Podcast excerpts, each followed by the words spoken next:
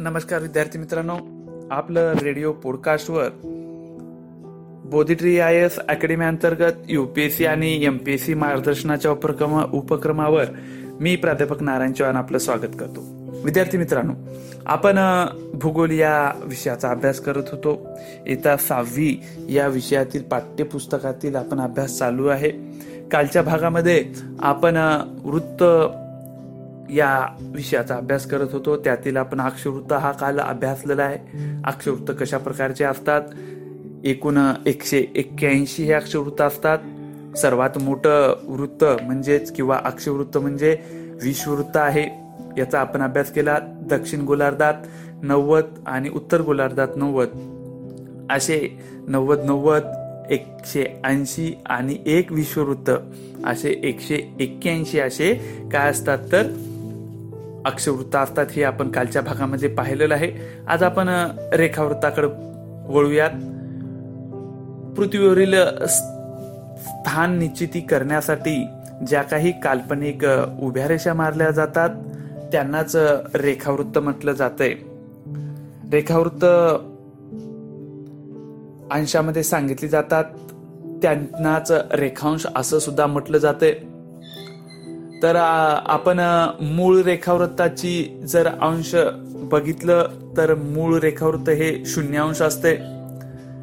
आणि शून्यांश रेखावृत्त व एकशे अंश ही रेखावृत्ते पृथ्वी गोलावर एकमेकांसमोर असतात.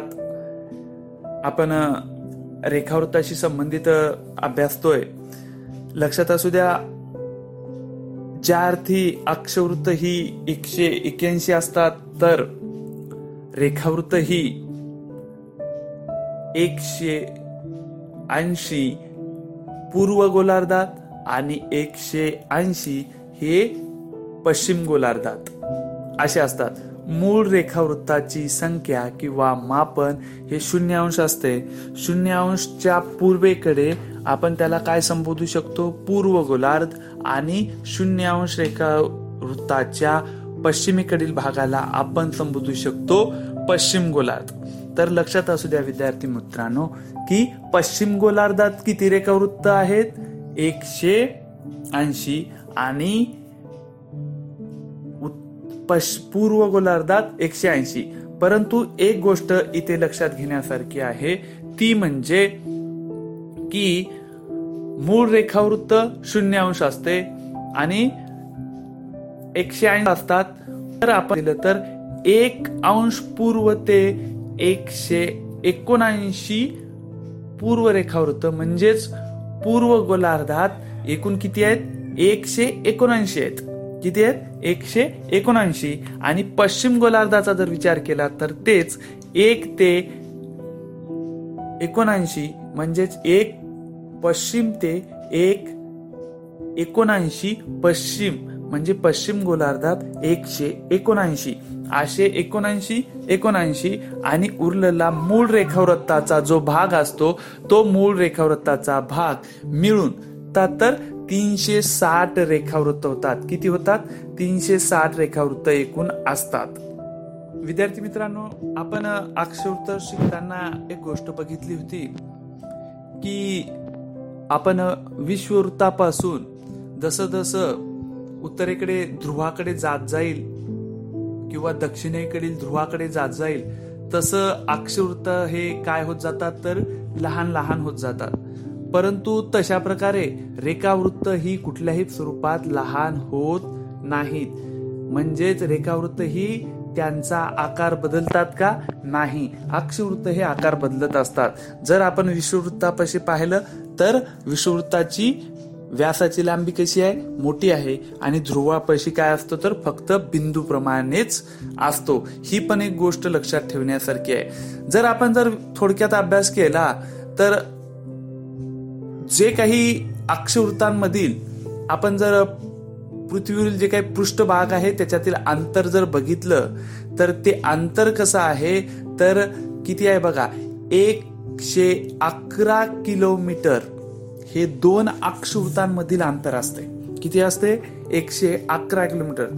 आणि रेखावृत्ताचा जर तुम्ही अभ्यास केला तर विषुववृत्ताच्या लगत च्या कोणत्याही दोन रेखावृत्तामध्ये मी काय म्हणतोय लक्षात असू द्या की अक्षवृत्ताचा जर विचार केला तर अक्षवृत्त तुम्ही कुठेही मोजलं तर दोन अक्षवृत्तांमधलं अंतर किती आहे? एकशे अकरा किलोमीटरच आहे.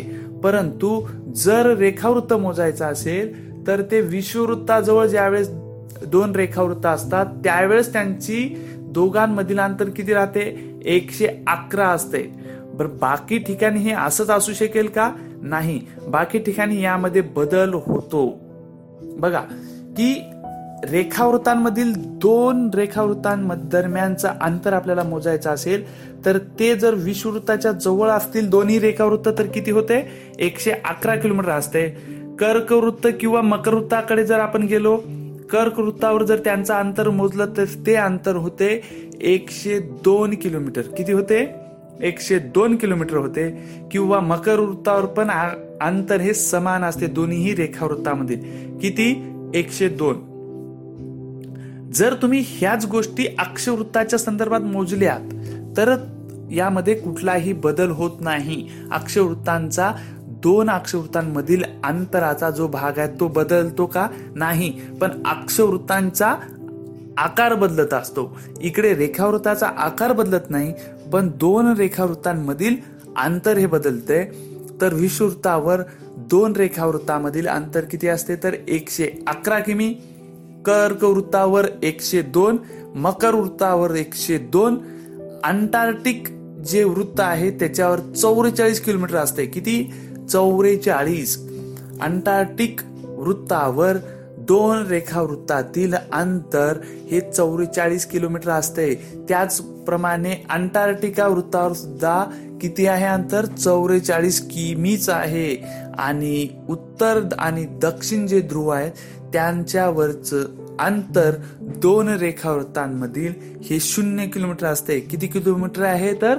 शून्य किलोमीटर असते. या गोष्टी अजिबात विसरायच्या नाहीत. मी पुनश्च एक वेळेस तुम्हाला सांगू इच्छितो की कोणत्याही दोन रेखावृत्तांच्या दरम्यानचे अंतर हे अक्षवृत्तांप्रमाणे बदलत जाते.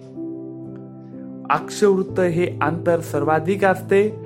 सॉरी विश्ववृत्त हे अंतर सर्वाधिक असते. तर ध्रुवा ध्रुवांवर हे अंतर शून्य होत असते. अक्षवृत्तानुसार आपलं काय बदलत चाललेलं आहे?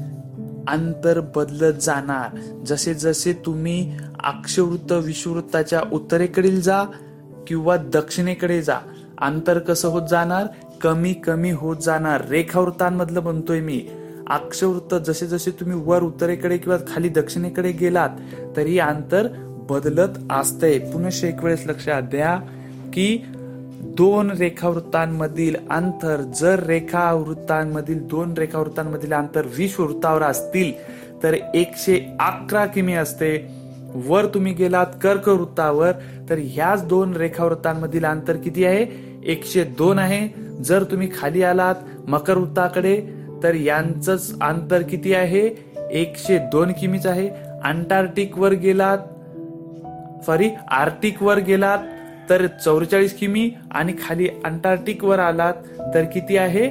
चौवेचाळीस किमी. उत्तर ध्रुवावर किती आहे? शून्य आणि दक्षिण ध्रुवावर सुद्धा किती आहे?